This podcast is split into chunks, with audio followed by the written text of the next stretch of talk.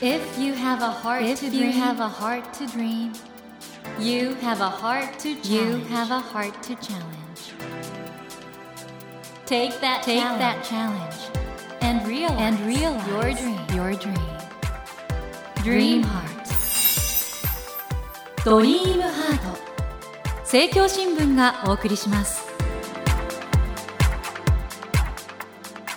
皆さんこんばんは茂木健一郎です 東京 FM のスタジオから全国38局ネットでお届けしていますドリームハートこの番組は日本そして世界で活躍されている方々をゲストにお迎えしてその方の挑戦にそして夢に迫っていきますさあ今夜もお笑い芸人の小島よしおさんをお迎えしていますこんばんはこんばんは、おっぱっぴー。ウィー。よ よろしくお願いします。嬉しい惜しげもなくギャグやってくださっていや、もう何度でもやります、こんなの。はい本。当にありがとうございますあの先週はですね小島よしおさんが今大人気の学びのチャンネル、はいおっぱっぴー小学校についてお話を伺ったんですけどもはい。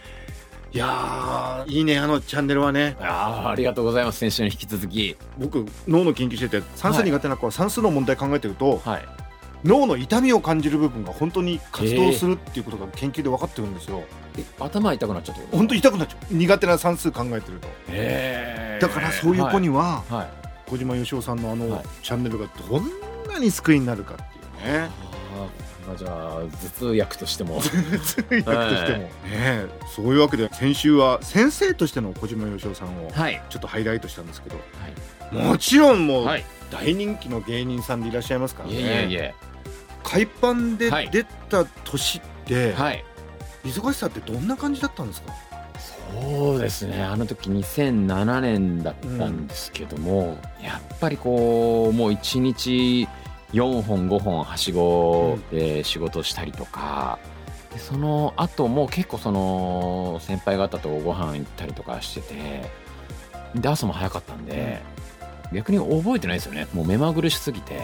睡眠時間ってどれくらいだったんですか、睡眠時間は多分3時間とかうん。4時間ぐらいですかねなんか先輩にはい。可愛がられるタイプだったんですかね？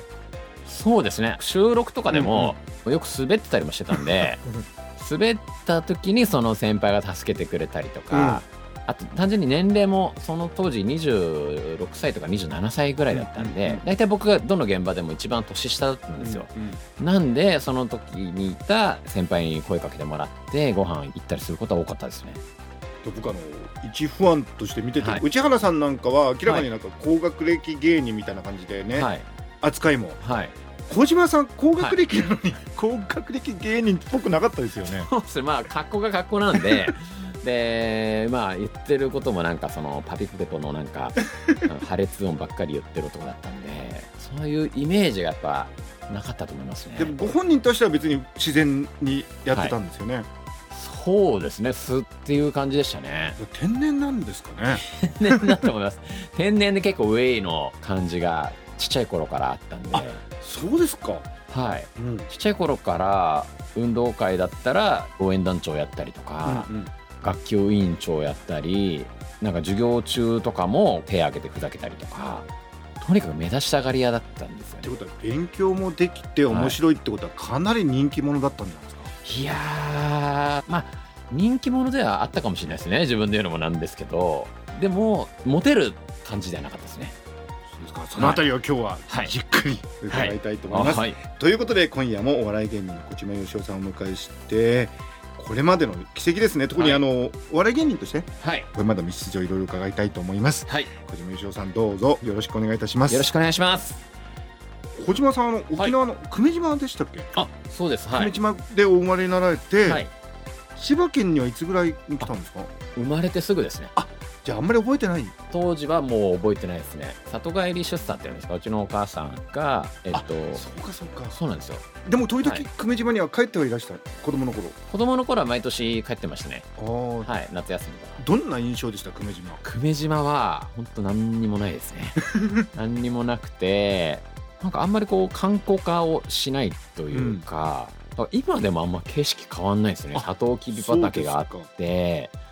で子供の時はなんかまあもちろん海とかがあって楽しくて、で20代ぐらいの時にはなんでこう石垣島とか宮古島みたいな感じになんないのかなとか思いつつ、うん。最近はなんかやっぱこの変わらないっていいなっていう思うようになってきました。久米島といえば、はい。あの泡盛が有名ですけど、久米島の久米線。ええ。はい大人になってから飲むようになったですか？そうですねまあ沖縄料理はうちの母親がやってたんであそうなんだ。だから二十歳ぐらいからそのお酒って言ったら結構久米線だったんで そうなんですか。割と今考えるとストロングな、えー生活してたなと思いますでも美味しいですよね。美味しいですはいこれ早稲田大学時代はどうだったんですか？早稲田といえばもうね高田の馬場とかでいろいろはいあるみたいですけど、そうどんな学生生活だった？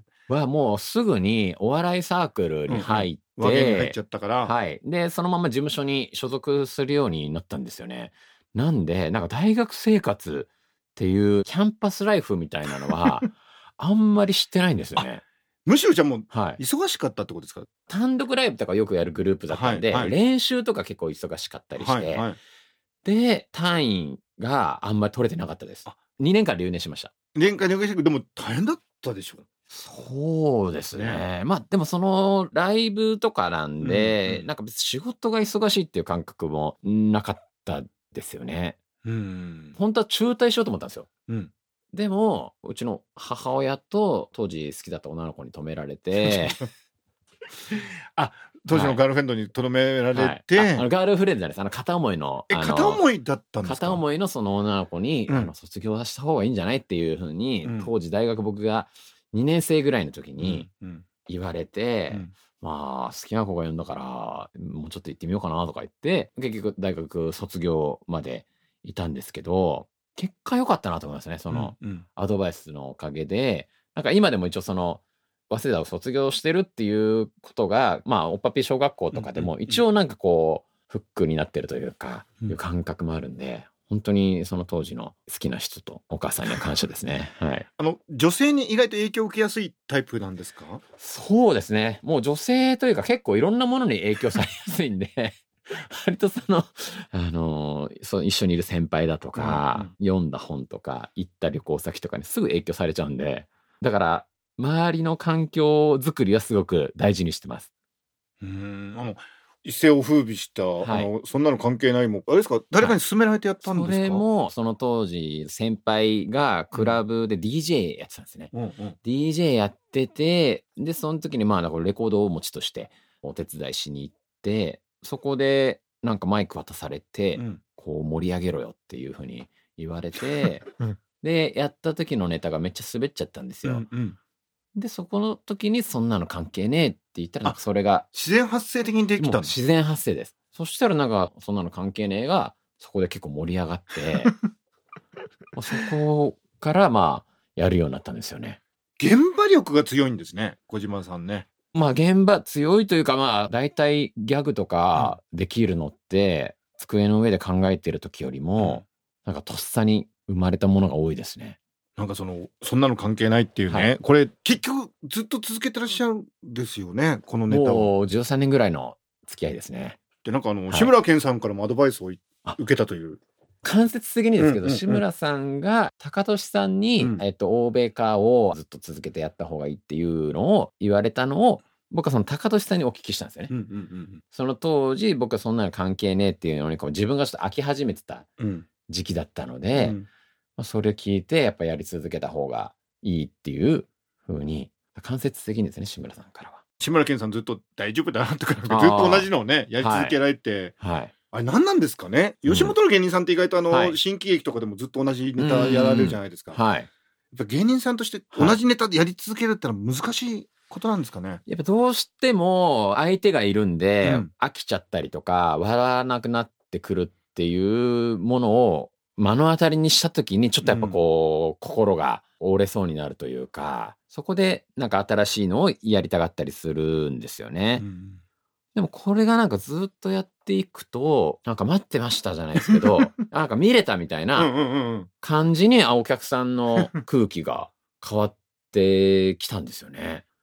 あこれか言ってたことはっていうふうに。あそうか今一回りして例えばはい今の中学生とかだはいとまだ物心ついた時は見てないかもしれないから、レジェンドになってるってことですね。そうなんかかっこよく言うとそうですね。だからその今の小中学生の親がうん子供の時に多分僕が一番初めに出てるんで、お母さんお父さんが言ってたのこのことなんだっていう感覚はあるかもしれないですね。あじゃあ今例えばじゃあはい。子供向けのライブとかでやると、はい。おレジェンド登場みたいな。お父さんお母さんは、あうんうん。あの時のなんか懐かしいっていう思いで見てくれますし、まあ僕を知らない子供たちにとってはなんか新しい目で見てくれるかなっていう感覚はありますね。でもね13年ですもんね、あのブレイクからね。いやー、13年経ちましたね。えなんかどうですか？その間はい。例えばテレビから消えたとか言われたりとか、そういう時期ってどんな感じだったんですか？そうですね。やっぱりその仕事が減った時とか、まあ死亡説が出た時もありますし。そうなんだはい。なんですけど、まあ割と、まあ親の影響もあって、すごく楽天的だし、あんまこう悩む体質じゃないっていうのと、まああとその時に周りにいてくれた先輩とかのおかげで、あんまこう悲観的にならずに、まあいろいろチャレンジしてこれたかなという思いはありますね。その楽天的な感じがすごいですよね、小島さんね。楽天的なんですよ、すごく。そううちのお母さんもお父さんもそうなんですよ。え落ち込むこととかないんですか？いやー、その、なんていうか、まあ、滑った夜とか、その、瞬間的に落ち込むことはありますけど、うんうん。あんま引きずるっていうことはなくて、それでもおお父さんはうん。選挙やってたんですけどえ、選挙やってて立候補、あそうなんですか？そうなんですよ。だから6回落ちてるんですよね。え6回落ちてるんですけど、あんま悲観的じゃなかったんですよ、家庭で。お父さん逆にすごくないですか？いやお父さんの方こそそんなの関係ねえよ、やってますね。私生活の方で。諦めないんですねお父さんね諦めないでそのやってる姿を見てたりとか、まあお母さんも割とその沖縄料理屋を始めた時も本当にノープランで始めたっていうか、うん計算がある中で始めたっていう感じじゃなかったんですけどなんかこういろんな人に助けてもらって、うんなんかそのお店も繁盛するようになったりしてるっていうのを見てたんでどっかでなんかこう、まあ、なんとかなるかなみたいな 気持ちがずっとあったのかもしれないですね。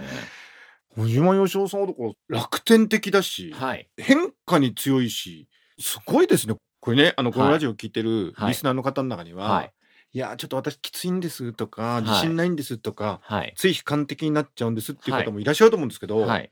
小島よしおさんからはい。アドバイスみたいなものありますか？そうですね。アドバイスになるか分かんないですけど、僕は結構自分の言葉に自分が影響されやすいんですよね。うんなんで、あんまこう、ネガティブなこと言ってると、そっちの方に自分が引きずられていっちゃうんで、まあそう思うっていうことは、しょうがないと思うんですけど、思ったことを、なんか言わないようにはしてますね。だ誰々が嫌いとか、うんうんこれはなんか嫌だなとかっていうのは極力言葉にしないようにしています。おお思うことは思うんですか？思うことは止められないんですよ。やっぱ、ちょっと苦手だなとか。えこの人はい苦手とか思うことはあるんですか、思うことはあるんですよ。でもそれを口に出さないというか、だから後輩とかうん。相手にうん。言わないとか、うん。言っちゃうとなんかこう増幅しちゃうんですよね、自分の中で。うんうんより嫌いになっちゃったり、より苦手になっちゃうっていうことが今まであったのうで、ん。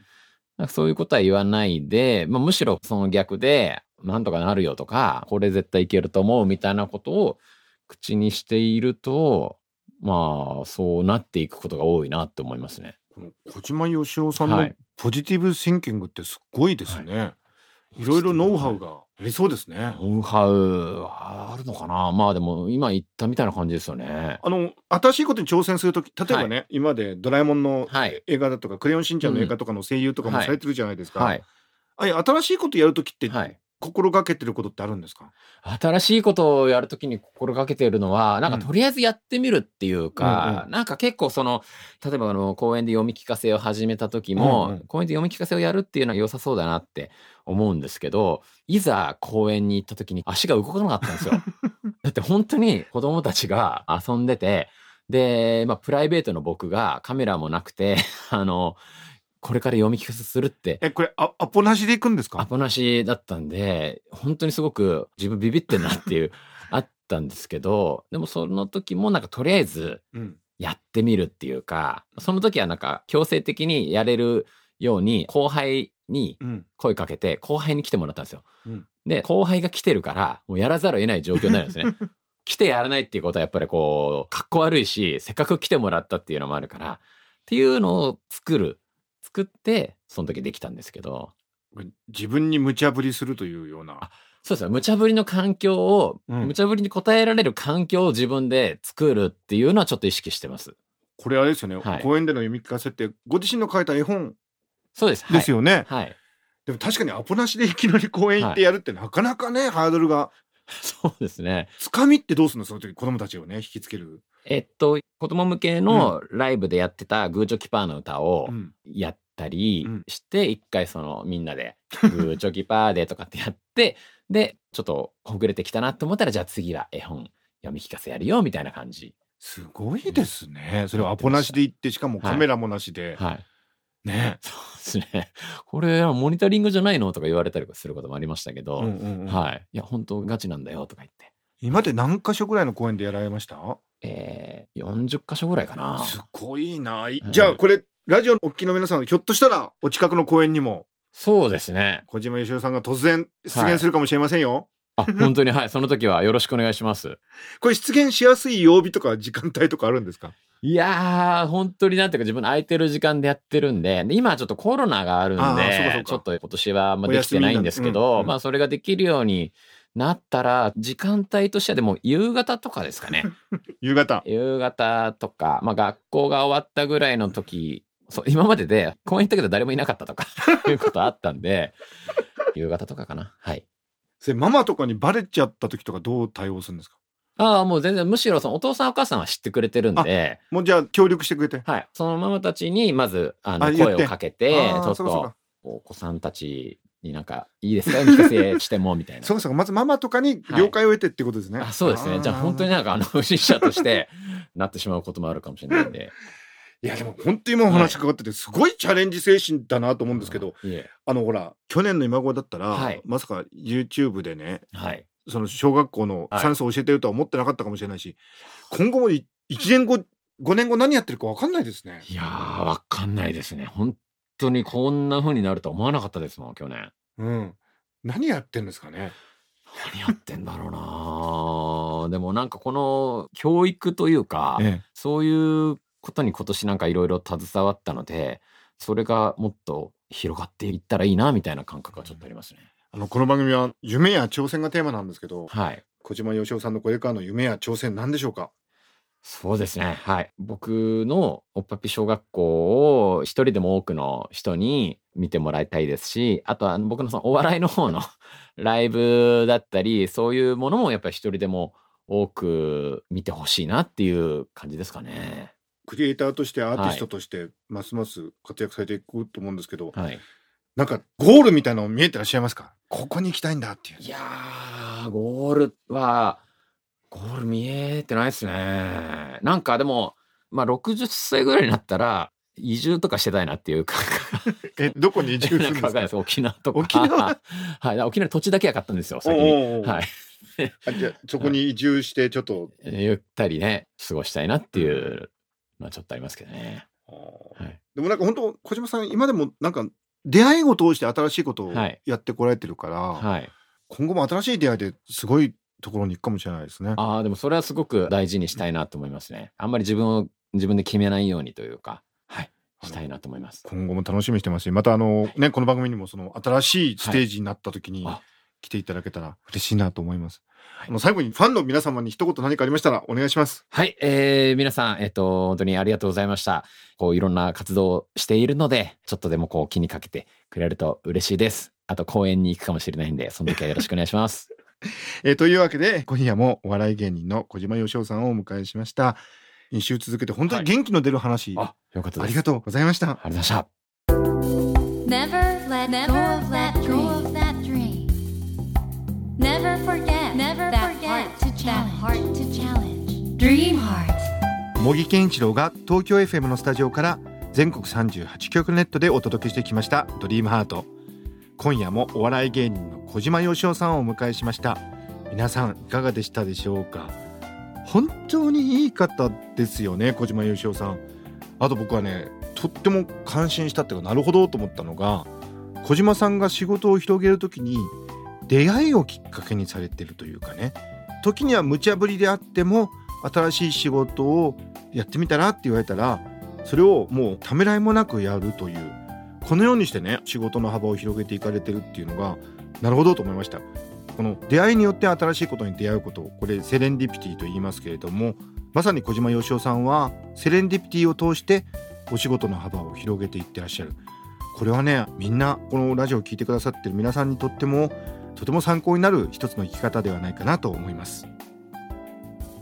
さて番組では毎週3名の方に1000円分の図書カードと番組特製のエコバッグをセットにしてプレゼントしていますが今夜は特別に図書カードを3000円分に金額をアップしてプレゼントいたします。もちろんエコバッグもつけちゃいます。ご希望の方はお名前ご住所電話番号など必要事項を明記の上ドリームハートのホームページよりご応募ください。なお当選者は商品の発送をもって返させていただきます。たくさんのご応募お待ちしております。そして無料ラジオアプリオーディで茂木健一郎のポジティブ脳教室を配信中です。ぜひ聞いてみてくださいね。さて来週のお客様は弁護士にして世界最強将棋ソフト水晶の開発者杉村達也さんをお迎えします。来週12月25日金曜日から俳優吉沢亮さん主演の映画「アウェーク」が全国で順次公開となります。この映画で吉沢さんは最高将棋ソフトの開発者を熱演されていらっしゃいます。そこでドリームハートではこの映画に注目すべく世界最強将棋ソフトを開発された杉村さんをお迎えしコンピューター将棋の魅力について語り合いたいと思います。どうぞお楽しみに。それではまた土曜の夜10時にお会いしましょう。ドリームハートお相手は茂木健一郎でした。ドリームハート。政教新聞がお送りしました。